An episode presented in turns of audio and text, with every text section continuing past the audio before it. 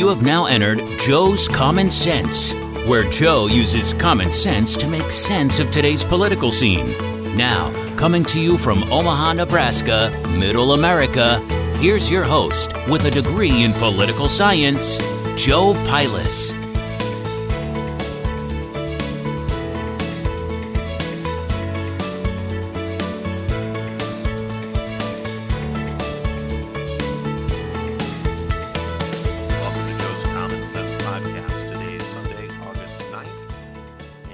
I go any further, I'd like to wish my sister Mary Lynn a very happy birthday. I know I forgot to call her on her birthday like I do every year, but at least I made mention of it on my podcast. So happy birthday, Mary Lynn. Well, I've missed you guys. Um, looks like things have continued along in the news, same as usual. We're going to talk about a few different things today. We're going to talk about President Trump's new coronavirus executive orders, and we're going to talk a little bit about Team Biden, and we'll look a little bit more about what's going on in the news right now. So, this Saturday, finally, after months, a couple months of the Republicans and Democrats going back and forth on coronavirus recovery stimulus packages, we haven't been able to agree on anything. Well, one, the Democrats just don't want to approve anything the Republicans do. And two, the Democrats want to add everything under the sun other than what's going to help you and me. I didn't know not allowing an ID to vote would be something that would be in a coronavirus relief package, or money for Santa Monica, California, or money to pay off Chicago, Illinois city debt. So these are the kind of things that the Democrats have been trying to snake into these recovery packages, and that's why we haven't had any luck getting anything passed. So Saturday, Trump signed four executive orders. One was to continue unemployment aid, so an additional $400 a week versus the 600. Um, one, student loan repayments is, is are still not happening. Um, the other is staving off evictions, and the fourth is to get rid of the payroll tax. So I'm not sure if we're going to get a direct payment at all from the government, or if it's just going to be in the basis of a payroll tax reduction which is fine because I mean that's still going to give me some extra money. But am I going to have to pay those taxes later on in the year? I think that's the question that we don't have answered on that. Is what are we going to do with that? So I've yet to see anything about that as far as how that's going to play out come tax time. But of course, what's the first thing Pelosi and Schumer say about this is, oh, this isn't enough, and this is BS, and this is unconstitutional, and he doesn't understand the suffering of people. So, let's look at what he passed. He passed extra unemployment, no student loan repayment, payroll tax, and eviction. So it looks like he actually does care about people.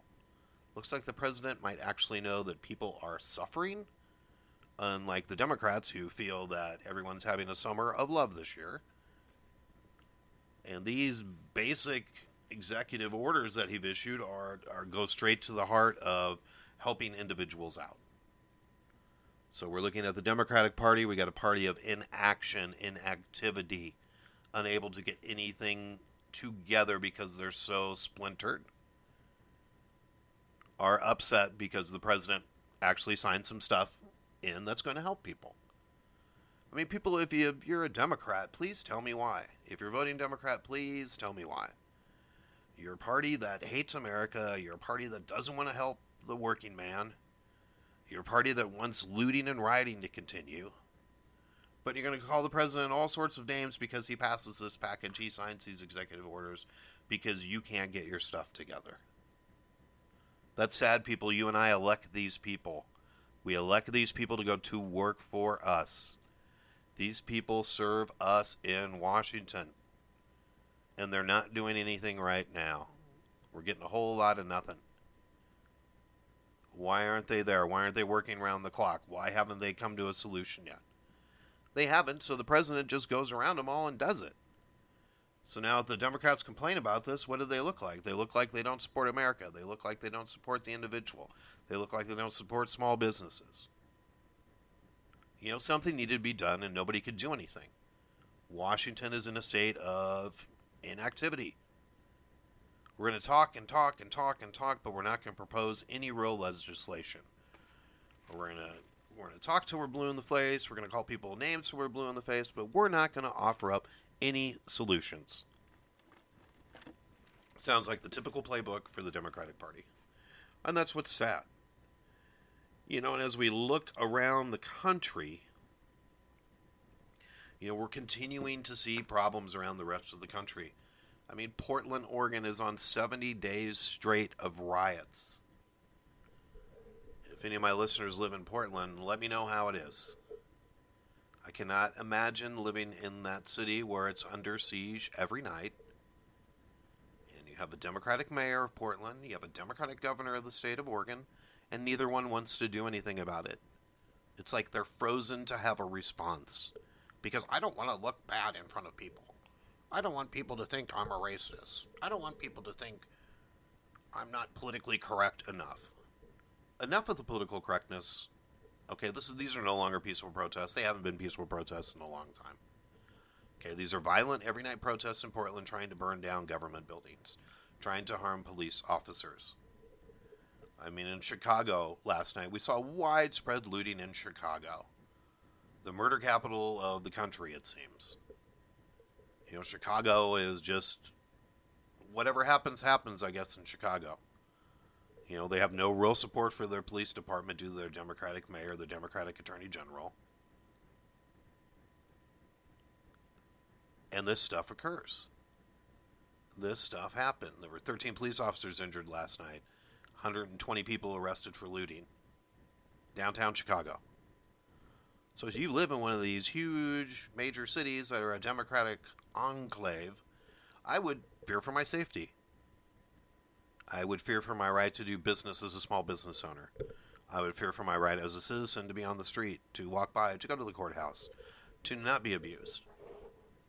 I mean, is anybody able to use the courthouse in Portland if it's constantly surrounded by a fence? And there's constantly protesters? And they're constantly trying to start it on fire? Does any business get done at that federal courthouse? It's time we had enough of this. Okay, these aren't peaceful protests. This isn't about anything anymore other than trying to destabilize one, the country, to destabilize the election, three, destabilize the economy. That's all these are. These are George Soros funded little youth camps for kids with nothing better to do than to cause problems all summer long by protesting something that doesn't exist. You know, racial systematic racism in this country doesn't exist. So you have a bad egg here and there. That doesn't mean that it's rooted in racism. Look at all the black people in power. Look at all the black people who are famous. Look at all the black athletes. Look at all the black politicians. Look at all the black teachers. Look at all these people. So systematic racism doesn't exist. So why are we rioting every night? Because George Floyd wouldn't abide by the police department and he was put in a chokehold, which he shouldn't have been. I get that. I'm not defending that at all. But now this has opened up into harmless people being killed. More people have been shot during these protests than were killed by white police officers in the last two to three years. I mean, what is the focus on? Is it Black Lives Matter? Or is it something else? If Black Lives Matter, they should be out protesting abortion clinics. Because the black population has a 28% abortion rate. It's pretty high. So a lot of black lives are killed that way. But do they matter or not? Or do the only Black Lives Matter for Black Lives Matter people is when it has to do with a police officer? And now we have all these rich white kids who go to college for their gender studies degree are now protesting in the streets. They're now trying to get organized and trying to burn things and trying to act like they're tough. If these people want a civil war, bring it on. All right, my side has more guns and more ammo, and we know how to use them. We know how to work. We know how to interact with people. We know how to accept when things don't go our way. We don't cry and pout and riot and burn things and call people names and create things about people just because we don't like that person. I'm an adult. I can move on. It's amazing how people have not moved on from the last election, and we're in an election cycle year right now. People are still stuck. So we see Joe Biden has tried to make one or two more appearances, and every time it's some type of gaffe, every time it's a new blooper reel, every time he opens his mouth, it's worse than before. Joe Biden has some true cognitive problems. He has some true issues that are being untreated. I mean, you can't take this guy seriously when he talks. People asked about him releasing his cognitive test, and he went on. He asked the reporter if he should take a test to see if the reporter is doing cocaine. That was his response. So let's see. I remember when Trump first ran when he got elected president. Oh, he's crazy. He's crazy. We need a cognitive test. How dare he not let these results? He's he's insane. He shouldn't be president. So what did they do? They took a cognitive test. He passed with flying colors. They released it. The media demanded it. So now we have Joe, Joe Biden. Every time he opens his mouth, it doesn't make sense. He looks like he's really, really struggling. He doesn't even know where he is sometimes, or what he's running for, or what's going on in the world. But the same media, you guessed it, crickets. Crickets. I hear nothing from the media demanding this. In fact, on Brian Stelter, on CNN, he was in fact defending Joe Biden. How dare these Republican, these conservative radio and TV show hosts ask that he take a cognitive test? Um, sorry, CNN, that's what you do all the time. You're not news. And for you to defend the fact that somebody wants to truly see if this man has cognitive uh, ability, it's just blatant bias. Just the blatant bias in the media. It's sickening. I don't know how anyone can watch CNN, MSNBC, or Fox all at the same time. Or just that's your only source of news. I mean, I'm looking at four to five different news, looking at four to five different online newspapers just to discern the truth, people. I mean, if you were just to believe CNN, oh my gosh, what a bleak picture of the world you would have. You know?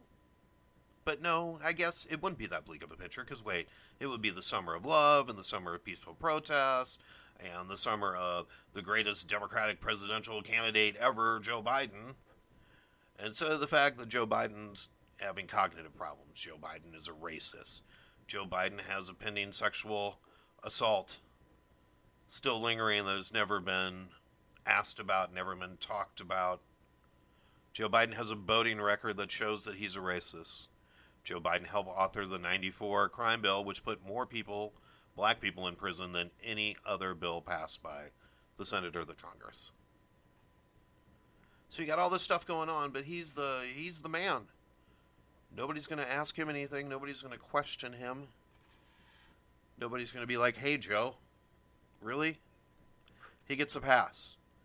So there's been all this question about, well, will he debate? Will he debate? So who comes out? His wife. His wife comes out and says that he will, he promised to debate, so he'll be there. So Joe Biden can't even come out and talk to the media to tell the media he will actually be there for the debates. He has his wife talk for him. Because why? Is he going to misspeak? Is he going to, who knows what he's going to say? I can't wait. I cannot wait for these debates, and I don't see how he's actually going to do it because he will get eaten alive. Joe Biden will be eaten alive by Trump. He'll be eaten alive. He's going to, you know, he's going to get every softball question there is imaginable, and he will get eaten by President Trump. Plain and simple. You know, Orange Man bad, this bad, that bad. I mean, what they're going to throw is they're going to throw the COVID response. Okay, so we look at the COVID response. We have Dr. Fauci, Fauci, or whatever, giving us advice one day that he doesn't pay attention to the next day. We have mixed messages coming out from this message. That's what they're going to use. We got the economy. Well, the economy should have been back to work. The economy is not back to work because Democrats won't allow it. So the economy does look kind of bad right now, even though unemployment is dropping, things are getting better, people are going back to work, and we will get back to where we once were. going through this, it's something we've never experienced before. The whole coronavirus, the whole COVID, it's nothing we've ever experienced before. Are we underprepared? Maybe. Is our independent freedom in thinking causing these infections to continue? Yes. I mean, I very rarely see people wear face masks. We see people social distance, see people wash their hands. You know, people, it's up to us. We're the first line on this. You know, in Nebraska right now, we are spiking a little bit in cases. I have started to wear my mask a little more. But it's these simple things we can do to help make things better. It's not political. It doesn't need to be made political, but that's what this will be made into. Oh, we failed on coronavirus. All these people died. Okay, let's break down the people who died. Okay, how many people died because they were in a nursing home where someone with COVID was placed? 10%, 10 to 12% of all deaths is what we're looking at. Are people who were in a nursing home who somebody was put in there and then they gave it to everybody. So that's 10 to 12% of the cases. So that irrational fear just continues with the coronavirus. So I work for the school district here in Omaha. We reported to work on Friday. And at 2 o'clock Friday, we were told that school would now not be opening until August 18th and that everything would be 100% online. So, you know, enough is enough. We're going to have to figure this out. We're going to have to get through this. But ruining people's lives, ruining the economy, ruining parents who are trying to work, trying to adjust their kids to these kind of schedules is really not good for our country as a whole. You know, we got the economy. We need people to work. We can't have people trying to take off all these times to be with their kid, to be here, to be there. You know, the burden has just increased so much on all of this. And as a parent who doesn't have school age children, I can't even imagine what would be going on if I would have school age children. So there are things we need to look at. We're just continuing to have our rights trampled on. We're continuing to be told what to do, whether it's the right advice or not. And just this constant in battle. And you know the thing I've seen more in an uptick now, of course, again, is the way we treat people.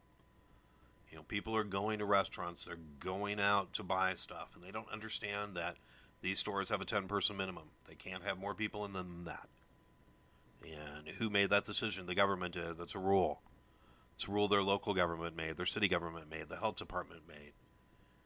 People need to understand during this time that it's not the employee's fault. They don't make the rules on how many people can be in the store. They don't make the rules that you have to wear a mask. They are just there to enforce it. So if there's 10 people in the store and you're number 11, you know what? You're just going to have to wait outside for a minute. And you're going to have to be okay with that. And that doesn't mean that you cuss and berate the employee who told you that. People, we've lost simple values for each other. We've lost values on how we should interact with each other, how we should be polite to each other, how should we treat each other with respect? All these things have been lost because of our current political environment. Are things going to get better? I sure hope so. If we keep our nose to the grindstone, we keep pushing forward, things will get better. This economy will rebound. People will be back to work good things will happen. But if we stay mired in all this BS, nothing ever is going to happen. We're going to be at a standstill. And that's not where we want to be.